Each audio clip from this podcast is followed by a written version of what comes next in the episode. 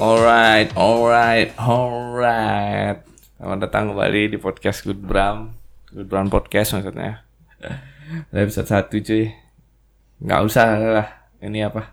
Perkenalan-perkenalan bullshit itu kayak episode kemarin.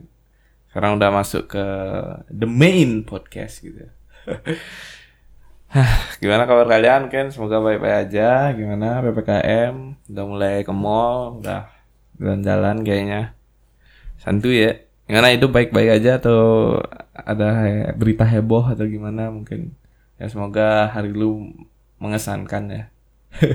mengesankan tuh kayak nggak selalu bahagia gitu ya. Kayak menyedihkan itu juga mengesankan. Jadi kayak memberikan kesan sedih gitu. Jadi tetap semoga hidupmu berwarna seminggu belakangan ini gitu. Oke, eh gue bakal ngebahas temuan mingguan. Seperti pertama, segmen pertama temuan mingguan.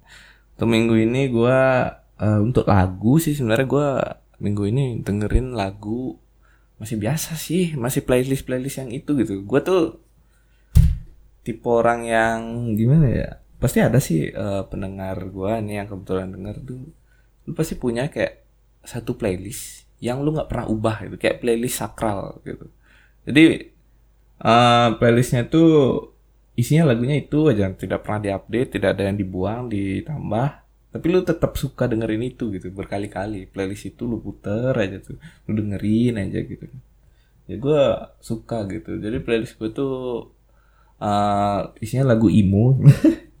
Lu cewek mungkin lihat kayak apaan sih ini emo semua gak jelas gitu. Lagunya tuh kayak uh, Tears Don't Fall Bullet for My Valentine My Chemical Romance, Parade, terus lagu yang baru BMTH, Die For You, eh, Bleed in Change itu gua nggak tahu suka banget anjing lagu Bleed in Change penyanyi Avenged itu dari gue kecil sampai sekarang gue masih suka dengerin gitu. eh terus eh, Hand of Blood gue masih suka dengerin juga. Eh, Jimmy Edward Pain eh, Green Day beberapa lagunya oke lah. Eh, Panic at the Disco, Average Sense, No Tragedy. Tuh. Boom. Ya itulah beberapa lagu di playlist gua. Ini gua buka dulu dah. Gue liatin ini playlist gua yang sakral gitu. yang ini, yang all the time aja selalu gue dengerin gitu. Ada.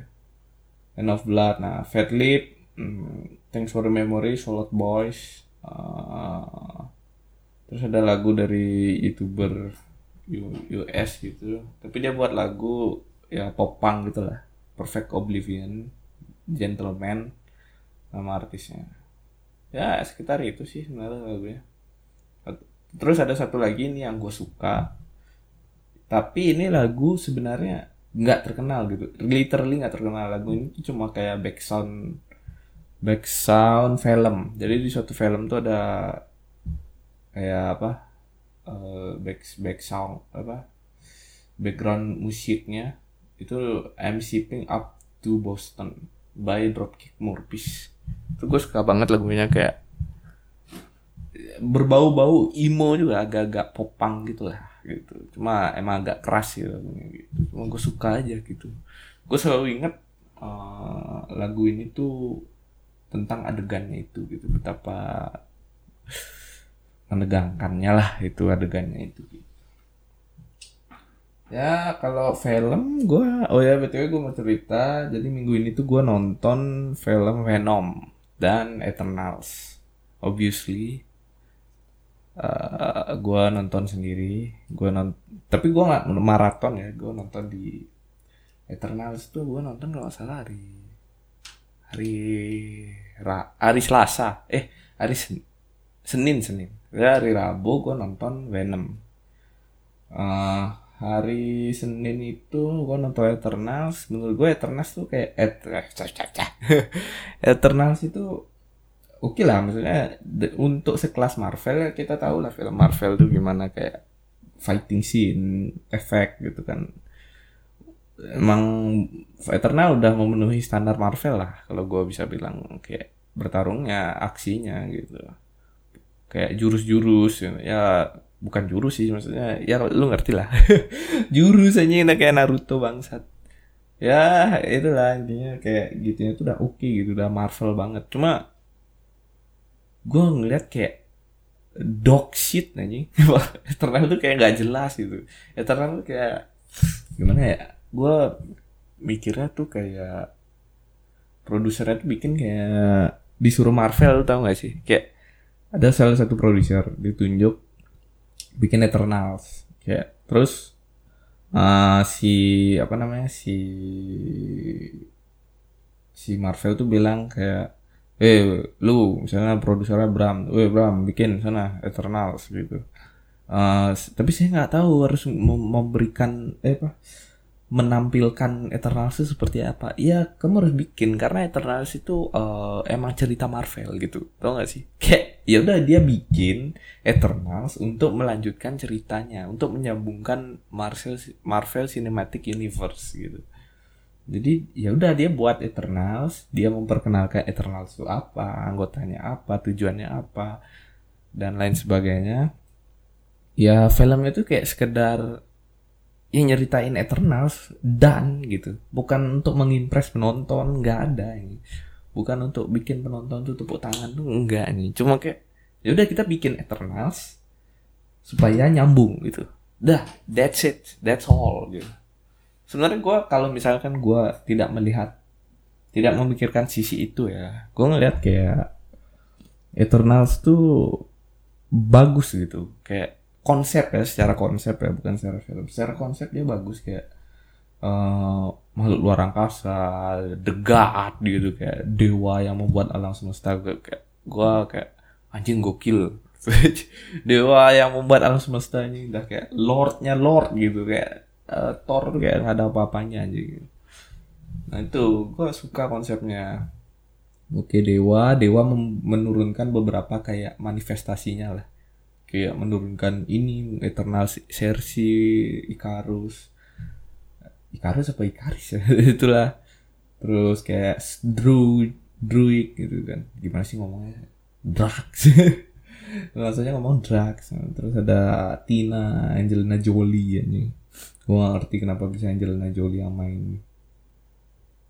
Cuma Angelina Jolie uh, perannya tuh kayak sengaja gitu maksudnya kayak sutradara itu sengaja ngasih Angelina Jolie itu screen time yang banyak gitu. Karena penonton tuh tahu nih Angelina Jolie gitu punya nama gitu. Jadi kayak harus nih diliatin banyak gitu Angelina Jolie. Padahal kan kita harusnya fokus ke ini ya Cersei yang lebih ke tokoh utama gitu. Cuma kayak kok kayak dapet a screen time yang khusus gitu Angelina Jolie Cuma btw ini gue disclaimer dulu ya ini pendapat gue pribadi. Jadi kalau lu nggak setuju nggak apa-apa, gue nggak peduli. nah ini pendapat gue pribadi. Mungkin lu sebenarnya uh, berpunya pikiran yang sama kayak gue. Cuma lu nggak tahu cara nyampeinnya gitu. Mungkin gue bisa mewakili lah perasaan lu gitu. Itu nonton Eternals. Oke sampai sana uh, eh, gue suka konsepnya. Jadi uh, dewa pencipta alam semesta menurunkan beberapa manifestasinya melawan uh, iblis gitu ya. Kan jatuhnya kayak iblis penghancur dunia gitu. Devian cuma yang gue tai itu anjing. Gue sedih. Kenapa Devian itu kayak anjing liar gitu? Kayak Devian anjing liar anjing liar gitu. Kayak nggak ada sosoknya gitu. Coba kayak Devian tuh kayak ada satu ya kayak menyerupai manusia lah gitu. Yang mengontrol Devian gitu kayak lebih oke okay, gitu. Ini kayak udah dewa terus nurunin manifestasi yang GG gitu yang kuat-kuat. Tapi lawannya anjing gitu. Ya masih bukan anjing gitu cuma kan tampilannya tuh akan melawan beberapa anjing liar gitu kayak oh my god. Kayak kurang gitu loh kurang greget gitu lawannya tuh kurang greget. Ujung-ujungnya malah masalah internal gitu anjing. Gak jelas. Malah jatuhnya kayak Sangci kalau Sangci oke okay lah masalah internal tapi dia keluarga gitu. Keluarga yang besar gitu kayak uh, bokapnya yang penguasa ribuan tahun, nyokapnya yang uh, keturunan apa dewa pelindung gitulah. Jadi itu oke okay, gitu masalah internal itu dapet gitu. Ini gue nggak ngerti masalah internal yang satu setia, yang satu yang satu nggak setia sama Dewa terus akhirnya mereka berantem pas sudah berantem pas sudah beres berantemnya yang satunya bucin nyerah terus bundir tuh. Ngapain anjing? Kayak si sorry ya ini mungkin ada penggemarnya tuh tapi kayak Ikaris tuh. Si Ikaris itu dia nggak terima uh, timnya dia yang diturunin di bumi itu berkhianat gitu melawan dewa. Akhirnya dia melawan temannya dia sendiri untuk uh, kokoh terhadap tujuan utama Eternals gitu. Tapi begitu dia udah dapat momen untuk men, men, menghentikan itu dia malah tunduk gitu sama Cersei lah gimana sih keideal keidealisanmu tuh mana gitu? Idealisme tuh tertutup oleh bucin gitu aja. Padahal Cersei sendiri juga udah gak suka sama lu gitu. Cersei sendiri udah punya pacar gitu tuh gue arti aja. Terus pas dia udah anggapannya kayak gini. Dia uh, dia nyerah kepada Cersei gitu. Karena dia pengen Cersei bahagia. Nah pas Cersei-nya udah bahagia gue sebagai cowok pasti kan oh gue udah berhasil bikin dia bahagia. Ya at least dia mau lah sama gue gitu. Cuma karisnya kayak fuck lah gue bunuh diri aja gue kecewa sama diri gue sendiri. Lah ngapain monyet? Ngapain bunuh ngapain bundir anjing? Kayak nggak nyelesain masalah gitu bangsat. Mending kayak lo at least ya kalau gue jadi dia gitu gue berjuang ngalahin si celestial itu si Arsem itu. Ya kalau gue kalah lawan Arsem dan ujung-ujungnya gue mati ya udah sama aja dengan bundir gitu. Tapi at least gue mati itu bermakna gitu nggak sekedar terbang nabrak matahari aja kayak mati konyol gitu maksud gue terus apa lagi ya? Terus oke okay, terakhir ada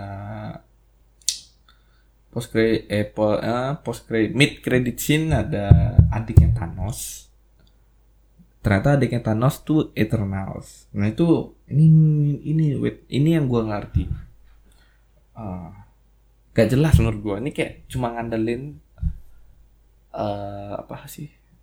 Pengikutnya Harry Harry Styles gitu yang meranin adik Thanos Eros. Logikanya gini ya. Uh, Eternals itu tuh ciptaan dewa. Kayak robot ciptaan dewa. Robot ciptaan celestial gitu.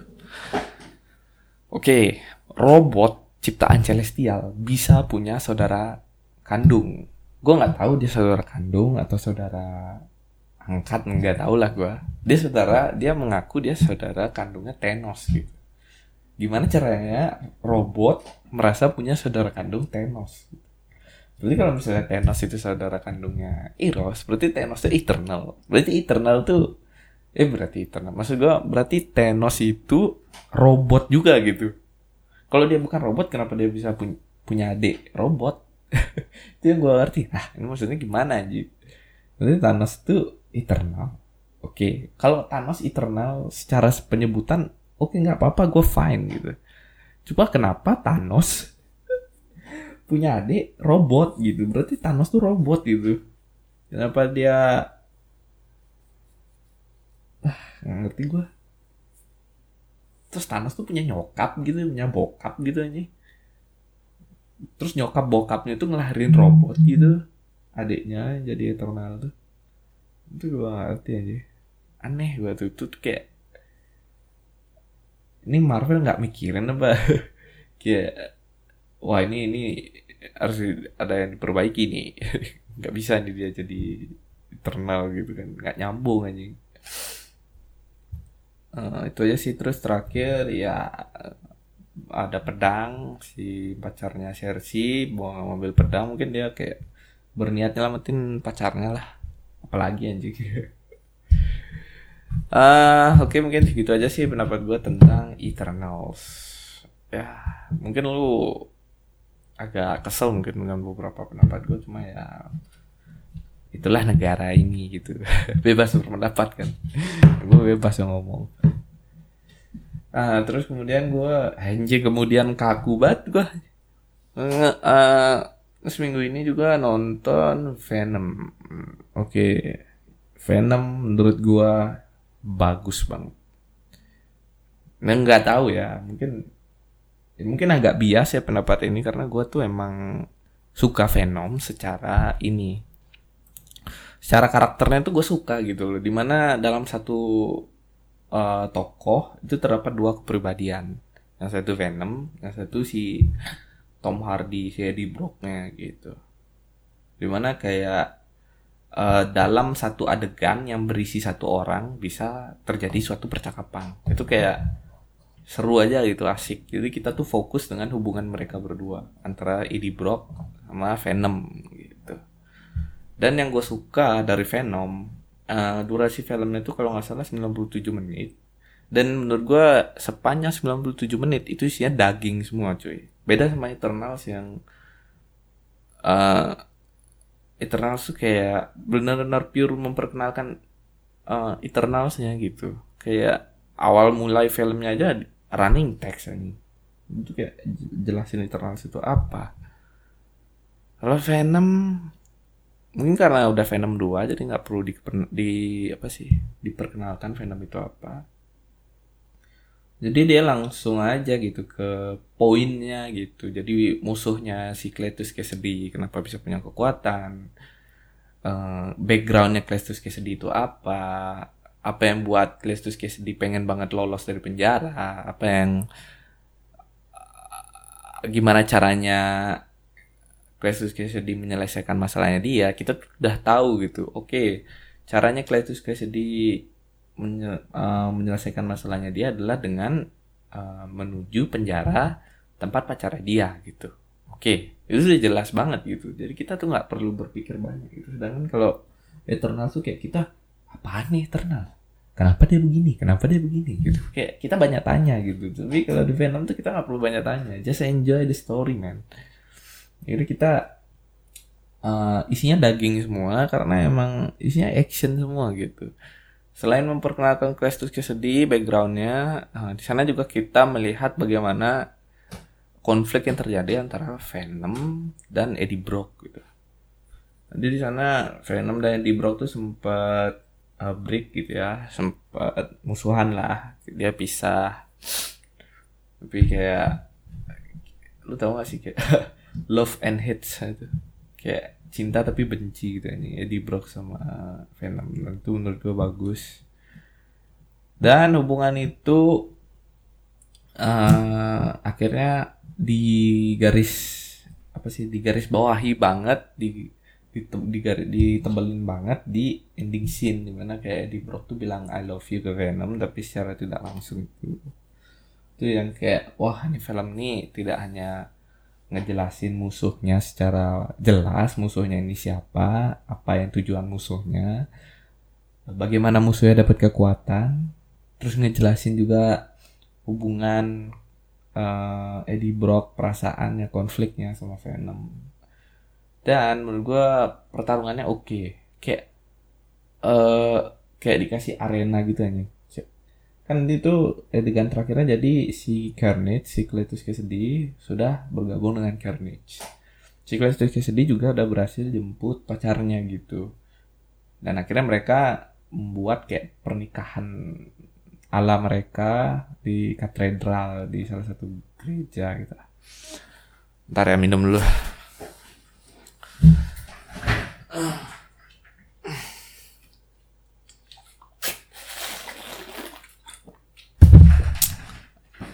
akhirnya mereka si si Cletus Cassidy ngundang Eddie Brock. Eddie Brock ngasih harus mencari jalan gimana cara untuk ketemu Venom lagi karena mereka udah sempat pisah. Dan perpisah pertemuan mereka kembali setelah berantem itu tidak menurut gue kayak tidak langsung aja gitu. Kadang kan kayak udah musuhan baru ketika ada satu musuh yang sama semua langsung bersatu. Sedangkan di antara Venom sama Eddie Brock yang gue suka Venom tuh maksa Eddie Brock buat minta maaf ke dia. Padahal mereka tuh tahu kayak kondisinya tuh lagi gending gitu. Kondisinya tuh mereka harus bersatu untuk melawan sesuatu. Tapi di mereka tuh kayak kita belum ten kita nggak harus bersatu dulu nih gitu. Lo harus minta maaf dulu sama gue gitu. Ya Venom tuh gitu. Jadi tidak sembarangan bersatu kembali gitu. Unit uh, percikan untuk maaf kembali gitu, untuk temenan lagi gitu. Itu yang gue suka. kira mereka temenan lagi lah itu si Venom dan Eddie Brock gitu akhirnya mereka ngelawan Plastic Cassidy di katedral uh, hari terus di di katedral itu ternyata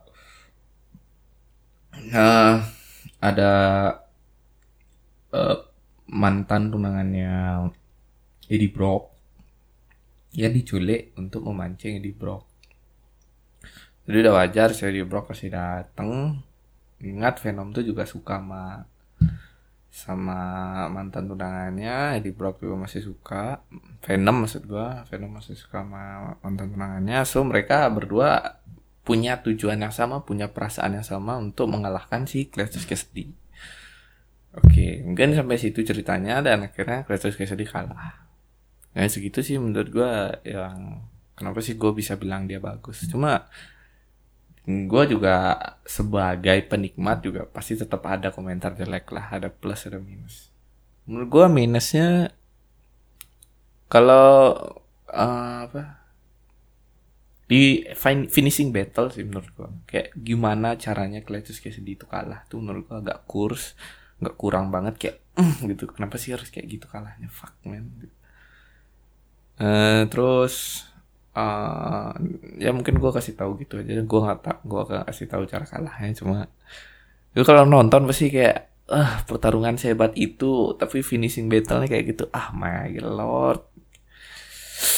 Uh, terus detektif yang mengurus Cletus di akhirnya dapat kekuatan juga ya mungkin kalau lu nonton lu ngerti lah maksud gue gimana. Jadi gue jelasin segitu aja. Itu maksudnya belum terlalu penting banget sih sebenarnya untuk poli detektifnya itu. Karena emang ya udah dapat kekuatan aja udah gitu. Nggak ada lanjutannya. Jadi so makanya gue kasih tahu sih gitu aja sih. Kayak ya dia detektif ada yang punya simbiot. So ada simbiot baru. Nggak tahu bakal temenan sama Brock atau dia mau ngelawan Eddie Brock? I don't know. Uh, overall gue suka banget sih Venom. Kayak 97 menit tuh daging semua gitu berharga kan beda Eternal 130-an menitnya. Nggak jelas ini cerita apa nih anjing. Kasar buat gue ya cuma ya itu kan pendapat gue lah. Mungkin kalau lu nonton sendiri juga lu ngerasa beda anime hmm, One Piece ya. One Piece gue baca lagi untuk chapter 1032 biasa aja. Nggak ada yang wow biasanya One Piece trending sih setiap chapter baru. Cuma chapter yang sekarang kayak hmm, ah, cuma ngelanjutin cerita aja malah banyak sekali kubu dan CP0 udah bergerak sih buat yang nonton One Piece. Eh nonton One Piece ngikutin One Piece. Gue nggak mau terlalu banyak bahas One Piece lah. Soalnya One Piece tuh kayak segmented market gitu kan gue kalau ngebahas itu nggak dapat traffic. Tadi gue seling-selingin lah. Maksudnya gue selip-selipkan One Piece gitu. Dan ternyata udah menepati janjinya ya. Bukan janji sih. Dia bilang Sengs bakal ditunjukin bergerak di 2021 tapi sekarang udah November dan Sengs belum bergerak. Dan ternyata pergerakan Sengs dibuatkan ke dalam film. Gokil. Kayak savage aja. Udah gue nggak tahu mungkin sebenarnya udah tuh kayak awalnya udah mau merencanain ada sengs cuma kayak ya bisnismen uh, idealis runtuh. Karena dia mungkin ditawarin oleh PH gitu ya production house uh, saya siap membuatkan film untuk Sengs kira udah wow menggiurkan duitnya udah kira Sengs buatkan film Cuma animo penggemar One Piece kayak senang-senang aja sih. Um, dan next eh, kita nggak usah bahas One Piece lagi. Uh, apalagi ya lagu, film, bioskop, kegiatan gue seminggu ya kerja biasa. Uh, terus apa lagi ya? Oh sekarang hari raya sih buat agama gue. Cuma ya lu tahu sendiri gue udah di episode sebelumnya gue udah bilang gue nggak punya agama jadi nggak usah bahas itu lah. Uh, sekarang kita cek ada berita apa. Gue sekarang pakai line today nih.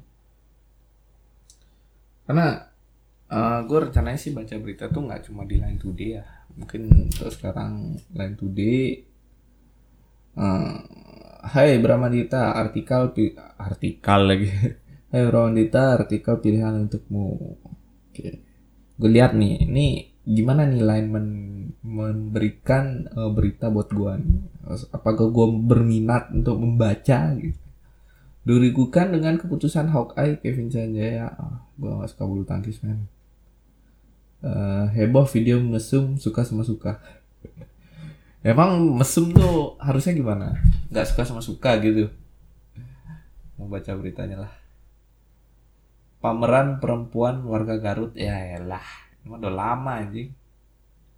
Benar perempuan itu sebuah orang Garut dan mengatakan perempuan video tersebut adalah RM. Pemeran pria belum diketahui terusnya.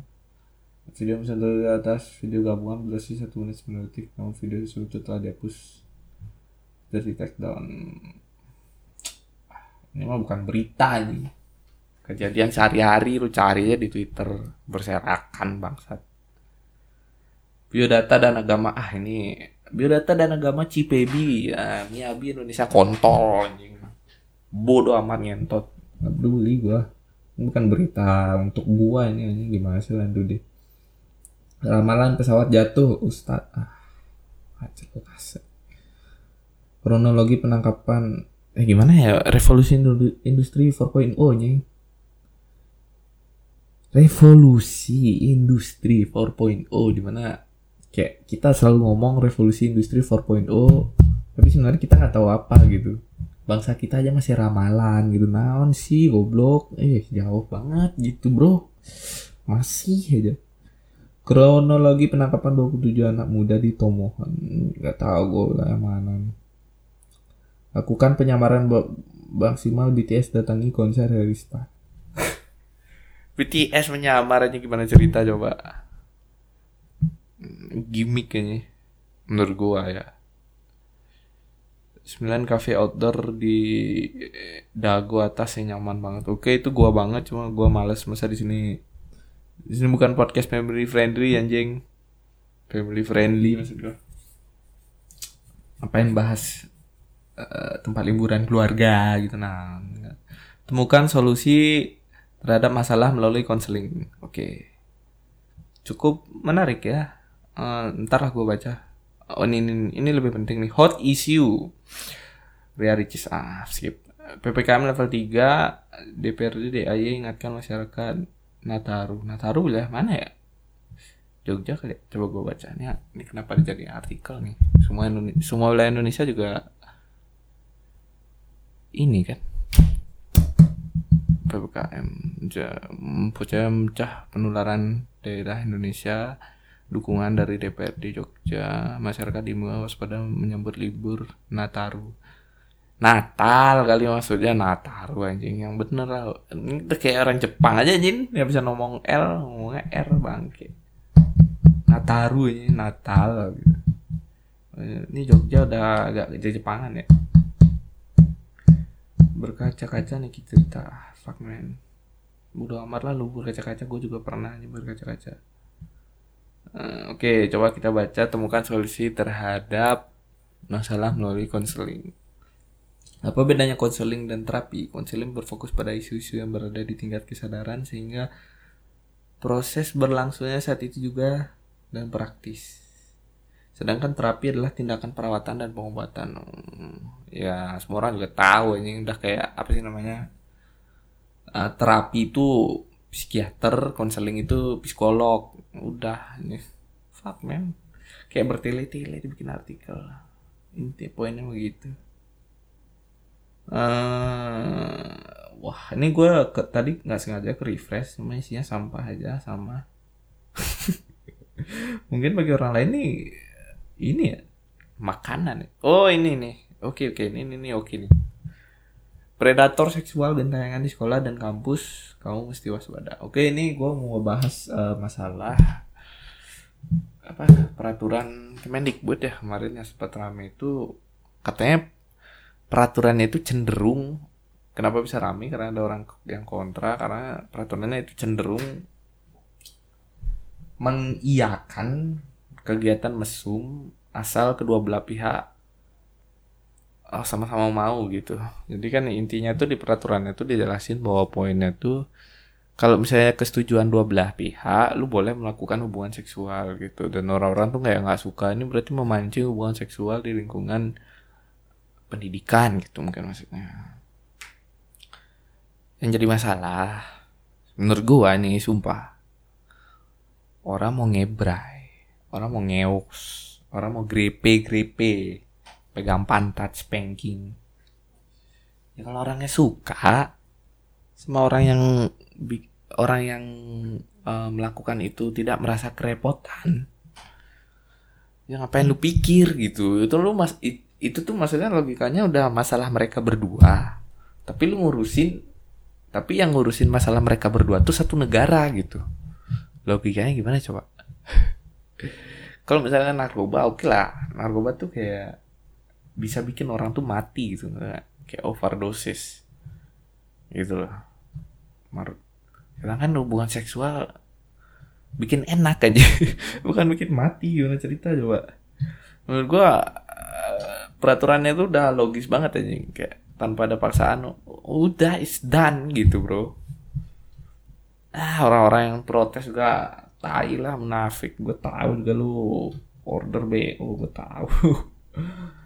Ah, kontol lah orang-orang kayak. Orang-orang kayak gini tuh kayak gimana ya? Mereka pengen senang tapi mereka nggak pengen orang banyak tuh seneng gitu. Ngerti gak sih? Mereka tuh kayak pengen ya udah gue pengen seneng di diri gue sendiri sama circle gue gitu. Tapi orang mayoritas nggak boleh seseneng gue gitu. Wah fuck lah men lu gue kasih kamar gue kasih cewek juga lu buka celana bangsat. Tahu gue Predat predator seksual sudah ada sejak dulu. Uh, bahkan di lingkungan sekolah dan kampus. Enggak anjing. Di semua lingkungan bangsat. Negara kita negara mesum juga. Jauh sebelum adira Permendikbud dan sudah predator seksual sudah di mana-mana Ricardo Brajinan iyalah tahu gua. Uh, lah kok malah sketsa ini dikasihnya? Lo tau gak sih kayak cerita-cerita mesum? Ini artikel emang atasnya oke cuma bawahnya kok cerita-cerita mesum sih. Pengalaman pengalaman pengalaman pengalaman pengalaman orang ya intinya poinnya gitu sih. Oh ya sebelum kelupaan gue juga mau cerita masalah yang itu. Lu tau gak sih video yang ada salah satu pejabat eh, bentar bentar gue minum dulu.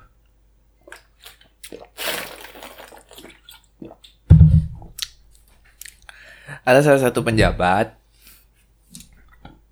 Dia tuh kayak kurang setuju lah dari ngomong itu. Dia tuh kurang setuju sama OTT KPK lo kalau nggak tahu OTT OTT itu operasi tangkap tangan. Jadi kayak tertangkap basah lah korupsi gitu yang nangkap tuh KPK gitu terus dia dengan PD gitu ngomong pakai mic depan banyak orang dia ngomong Tolong KPK kalau mau OTT itu dikabari terlebih dahulu, terlebih dahulu.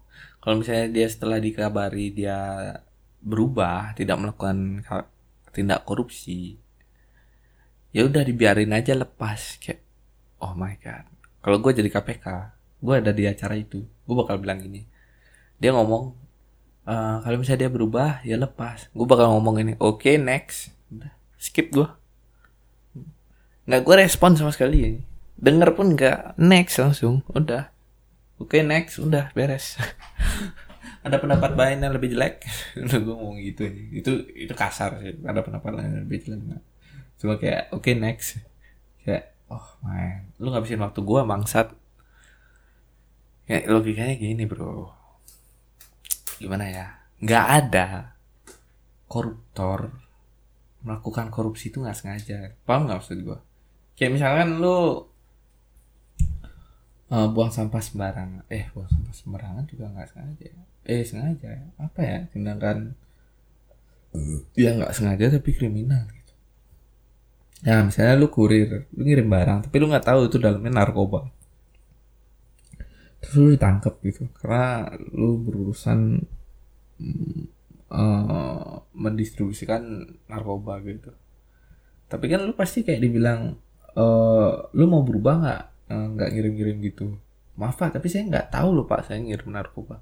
Oh gitu. Ya udah dan gitu. Ya oke lu bakal dilepasin dari BNN gitu. Tapi kalau misalnya koruptor korupsi itu susah bro sumpah. Lu tau lah di lingkungan kampus lingkungan SMA lah bahkan. Lu jadi osis ya tahu kok bikin LPG itu gimana. Atau enggak nggak usah jadi osis ya di lingkungan organisasi mana pun. Harus bikin LPG RHB laporan pertanggungjawaban tua berisi nota. Itu sulit su- sulit banget itu ada pembukuannya. Orang kalau mau korupsi apalagi udah hampir OTT itu kemarin-kemarinnya udah rapat anjing rapat mau korupsi itu kayak gimana caranya biar lolos gitu. Dan dia tuh tahu kalau korupsi itu nggak boleh. Makanya dia butuh rapat cara mikirin cara biar nggak ketahuan biar praktis gitu. Terus pas sudah mau di OTT pas berubah nggak dimaafin. Eh apa di dimaafin gitu lepas aja. Kan nggak bisa kayak gitu anjing kalau kurir ngirim narkoba nggak sengaja oke lah dia dilepasin gitu loh maksud gua. Ini korupsi anjing. Lu sebenarnya oke lah kalau lu ngerencanain korupsi terus lu ditangkap lu berubah ya, ya gue jadi KPK ya. Ya mending kamu jangan mikirin itu lagi ya gue lepas gitu. Cuma kalau lu udah sampai hampir transaksi kayak nggak mungkin gue lepas soalnya gue tuh KPK bro. Komisi pemberantas korupsi. Bukan komisi eh komisi bukan bukan komisi penyuluhan korupsi gitu. Kayak terus lu, terus lu maunya gimana? Gue kasih lu edukasi gitu tentang jadi pejabat yang baik gitu. Bukan tugas gua bangsat itu malu sebelum jadi pejabat juga harus sudah teredukasi kalau jadi pejabat. Yang baik itu gimana? Bangke. Kalau emang nggak siap jadi pejabat nggak siap modal nggak siap barkar duit terus nggak dapat kembalian setelah menjabat ya nggak usah jadi pejabat men. Oh my god. So sorry banget ya siapa pun tolil. Lu nggak bisa sih ngenain gua UIT gua ngomongnya tolil. Dicari aja di kamus bahasa Indonesia tolil artinya apa? Nggak ada bangki. Gua ngatain tolil nggak bakal kena. Jamin gua. Ya walaupun gua nggak terkenal ya. Ya, maybe someday gitu ada orang yang nemuin podcast ini terus gue bilang pejabat itu tolil. Just in case bro Nah, mungkin udah berapa? 38 menit. Ya, mungkin gua udah temuan mingguan udah, berita udah. Dan ini mungkin karena gua masih pengen ngomong sebentar. Lu kalau misalnya punya aplikasi IDN Times, ya mirip-mirip berita gitulah kayak kumparan gitu. Uh, lu bakal ada tab di atas aplikasi itu tab tanya jawab. Nah di tab tanya jawab nih kayak gimana ya kayak AXFM modelnya. Ya, orang bisa nanya bisa ada yang ngejawab gitu. Di pertanyaannya tercampur tapi gue lihat-lihat nih pertanyaan rata-rata tentang BTS naon sih? Ini DN brand ambassadornya BTS apa? Terus kayak lu boleh jawab pertanyaan orang di sana ya. Ini cuma ini kalau di ngelama banget ini. Nggak bisa dibuka. Coba nih gue ganti kuota data. Oh my lord nggak bisa dibuka anjing.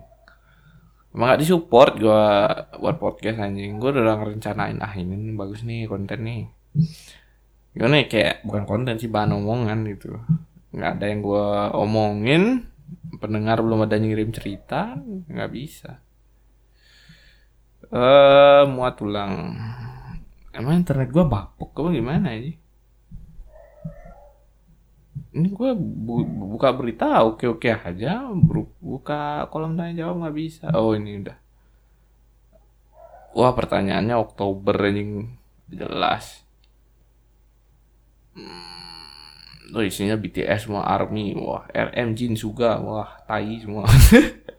Sorry ya ARMY. Maksud gua lagunya tai. Lagu kan nggak bisa semua orang suka oh ini ini bagus nih. Dia Rido Nurdi Wijaya di era 4.0 saat ini skill apa yang harus dipersiapkan? Aja kalau menurut gua skill apa yang harus dipersiapkan sebenarnya gimana ya? Menurut gua sama aja gak sih? Kayak skill generasi terdahulu sama skill generasi sekarang. Intinya manusia tuh bukan manusia doang sih makhluk hidup lu kalau nggak adaptasi ya lu mati gitu. Sebenarnya apa pun zamannya revolusi industri 4.0 4.5 5.0 lu kalau bisa adaptasi lu nggak bakal mati gue jamin. Terus ini ada jawaban dengan 62 likes. Ramadhani per Ramadhani perdana ya gue singkat aja. Berpikir kritis time management memiliki jiwa kepemimpinan kontrol emosi yang baik dari zaman dulu juga kontrol emosi yang baik ngentot. Memiliki jiwa kepemimpinan. Memang Soekarno nggak punya jiwa kepemimpinan. Time management. Ya udah pastilah nah SD buat time management PR kapan main kapan sama. Berpikir kritis. Manusia kalau nggak berpikir kritis teknologi HP itu nggak jadi ya lu pikir HP dengan banyak manfaat kompleksivitas tinggi itu nggak hasil dari berpikir kritis? Wah ini ada jawab panjang banget nih Ardian Jurex. Yang jelas satu yang dibutuhkan dibutuhkan adalah kecerdasan. Waduh pertanyaan panjang tapi kalimat utama kalimat pertama udah poin banget. Kemampuan berbahasa ya oke lah kemampuan berbahasa. Ini lebih make sense jawabannya. Cuma dari kalimat pertamanya bikin males baca nih kemampuan berbahasa salah satunya ya apalagi kita kan orang media sosial banyak tersinggung ya. Uh, oke okay, oke. Okay. eh, intinya gitulah teknologi informasi kaitannya sama berbahasa. Ya mungkin segitu aja gue jelasin kayaknya. Kalian udah paham lah pendengar gue mau pinter-pinter bro minimal kita harus bisa berkomunikasi dengan mereka. Kreativitas oke okay. kreativitas oke okay, gue setuju. Di zaman ini tuh kayak lu kalau nggak punya kreativitas lu ada nilainya nih. Jujur ya gue sekarang lagi kerja di perusahaan ya hitungannya mungkin gue budak korporat ya. Beda mungkin dengan orang zaman dulu. Mungkin gue nggak tahu. Di mana orang zaman dulu tuh kayak lu karyawan lu kerja ikutin aturan pemerintah. Dan it's done man.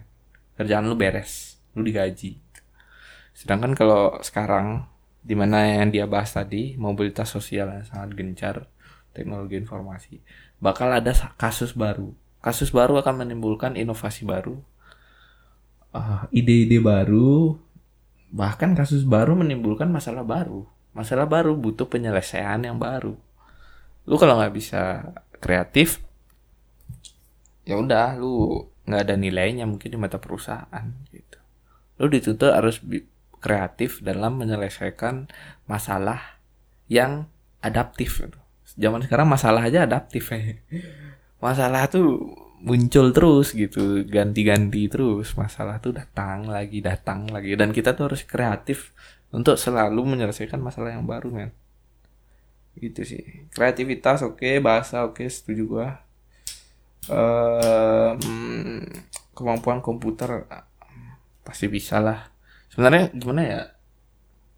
Uh, istilah orang gaptek tuh menurut gua uh, bukan masalah dia gaptek sih sebenarnya.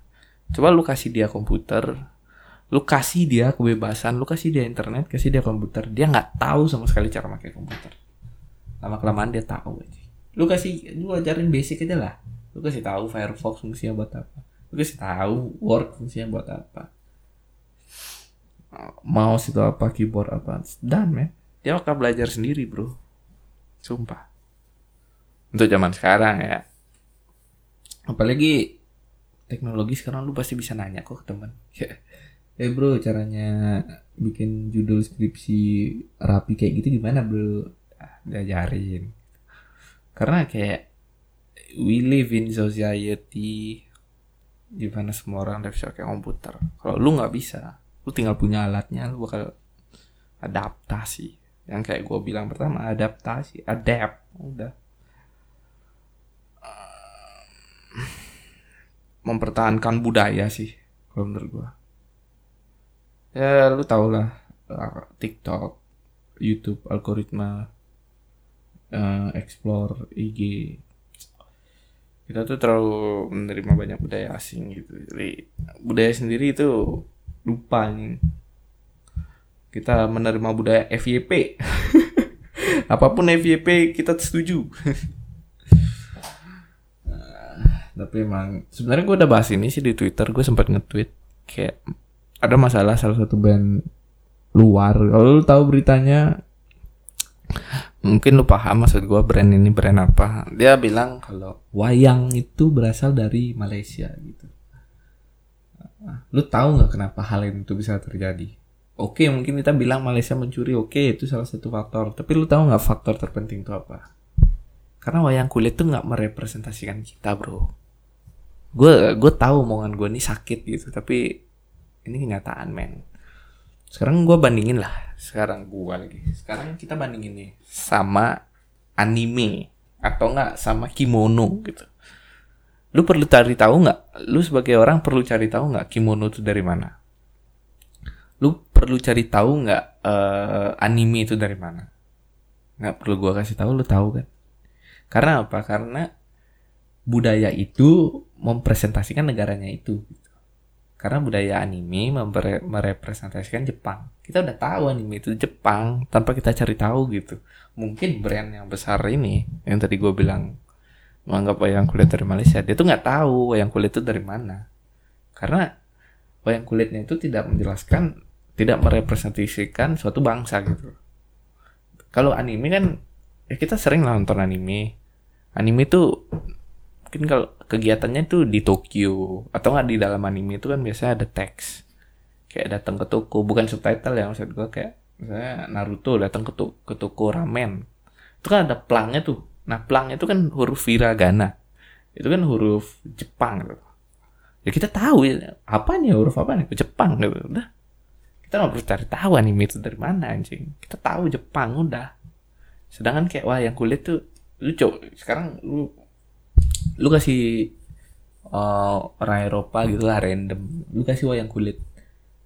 Uh, ini benda ini ter uh, ter apa sih namanya terintegrasi dengan negara mana menurut dia gitu. Pasti dia nggak bisa jawab anjing. Uh, apa ya? Nggak tahu gitu. Lambang negara nggak ada huruf negara nggak ada. Ya gimana? Aksara Jawa Sanskerta atau apalah. Kita udah nggak pernah pakai men. Kita agak kekoreaan ke Korea tapi emang nggak bisa dipungkiri kita nggak bisa mengontrol banyak orang ya. berarti kayak emang budaya kita tuh ya kayak Korea. Korea kan juga gitu ya. Public figure ada masalah dirundung gitu. Cuma untungnya kayak lu ah pertanyaan lagi kayak K-pop itu boy band. Boy band rata-rata yang terkenal nyanyi pakai bahasa Korea. Orang nggak perlu cari tahu ya. K-pop dari mana boy band dari mana orang udah tahu boy band boy band gitu dari Korea karena bahasa Korea gitu loh. Wayang kulit kan enggak men. Itu loh maksud gua. Wayang kulit tuh kan ya kurang exposure juga sih gitu. Coba uh, cerita wayang itu dibikin file dikasih subtitle terus di distribusikan di platform digital jadi orang tuh bisa nonton oh jadi gini cerita wayang gitu. Sama kayak k drama gitu cuma kita wayang gitu loh. Kita aja yang nggak bisa ngejual atau kita nggak suka sama budaya kita sendiri gitu. Emang omongan gue kasar tapi kalau memang kita nggak suka sama budaya kita sendiri otomatis budaya itu nggak ada yang konsumsi. Budaya itu nggak ada yang ngepamerin. Coba misalkan kita suka nonton wayang gitu terus lu punya temen dari Korea. Orang Korea nanya ih gue gabut nih nggak ada tontonan gitu. Ya udah tinggal lu kasih aja. Ini tonton nih wayang dari negara gua gitu. Oh iya iya nonton ada subtitlenya. Lama juga pasti ada yang suka kok gitu. Tapi kalau kita nggak bangga kita yang ngikutin budayanya dia ya budaya kita kan nggak bakal terpasarkan gitu sorry ya omongan gue agak pahit tapi itu realita. Lu kalau nggak bisa masarin budaya lu sendiri lu nggak bisa ngebanggain budaya lu sendiri orang lain nggak bakal tahu budaya kita bro. Gue aja sempet tahu gue sempet dengar podcast ada orang Jepang asli nih bro. Orang orang Jepang yang tinggal di Jepang lama terus sekarang udah di Indonesia. Dia udah gak bisa ngomong bahasa Indonesia. Lu tahu nggak komik One Piece komik Naruto? Chapter pertama itu ada ada namanya ada sebutannya kayak pivot mungkin ya atau pilot. Jadi lu kalau kalau apa lu kalau orang Jepang lu datang ke toko buku mungkin kayak Gramedia. Gramedianya tuh nyediain salah satu rak raknya itu isinya eh, komik-komik baru yang baru chapter satu gitu. Dan orang-orang Jepang itu ternyata mereka tuh suka bacain komik-komik yang chapter satu. Mereka tuh kayak waduh wah ada komik chapter satu baru nih apa nih gitu. Mereka tuh antusias bro sumpah. Kayak sedangkan kayak kita tuh kayak lu tahu nggak uh, wayang kulit nih punya episode baru? Tahu nggak? Nggak tahu kan? Gue aja nggak tahu. Karena emang nggak difasilitasi men. Karena emang ada uh, ini orang jual DVD atau jual digital apa video streaming gitu. Episode satu wayang kulit season baru gitu. Nggak ada. Yang nyediain nggak ada yang nyari pun nggak ada gitu. Lu tahu kenapa One Piece sama Naruto bisa terkenal? Ya awalnya karena itu. Karena bocah-bocah SMA di Jepang yang kepo marak chapter satu. Sampai sekarang orang-orang Jepang masih suka nyari-nyari rak chapter satu. Emang kita ada yang masih nyari itu? Nggak ada ya? Gimana? Udah merasa sakit gue kata-katain. Emang gitu kenyataannya men. Ya gue ngomong sih berdasarkan yang gue tahu ya karena gue nggak pernah sih ke Gramet nyari buku tentang wayang. Gak pernah. Uh, ada yang nanya bagaimana cara biar nggak jomblo lagi? Lu ngapain nanya di sini monyet? Lu ngaca bangsat. Jelek. Muka kayak toke nih pengen nyari kucing atau anjing golden gitu yang bagus. Muka lu aja kayak tokek atau tokeknya sampah. Sebenarnya gampang dari pacar bro. Lu aja yang kurang berusaha. Kalian masih ada yang was gitu masih besok dan? Ah males banget banget aneh lu. Males nanya nanya males ya cari solusi lah biar belajar dikit pinter. Uh, ini IDN juga naruh pertanyaan karakter apa ah, adalah udah 53 menit. Ya mungkin segitu aja. Udah lah ya, ya coba buka email dulu lah. Masih ngarep cok email curhan curhan sedang nih Gue masih berharap nih ada yang ngirim email nggak ada. Email terakhir Spotify for, for podcaster.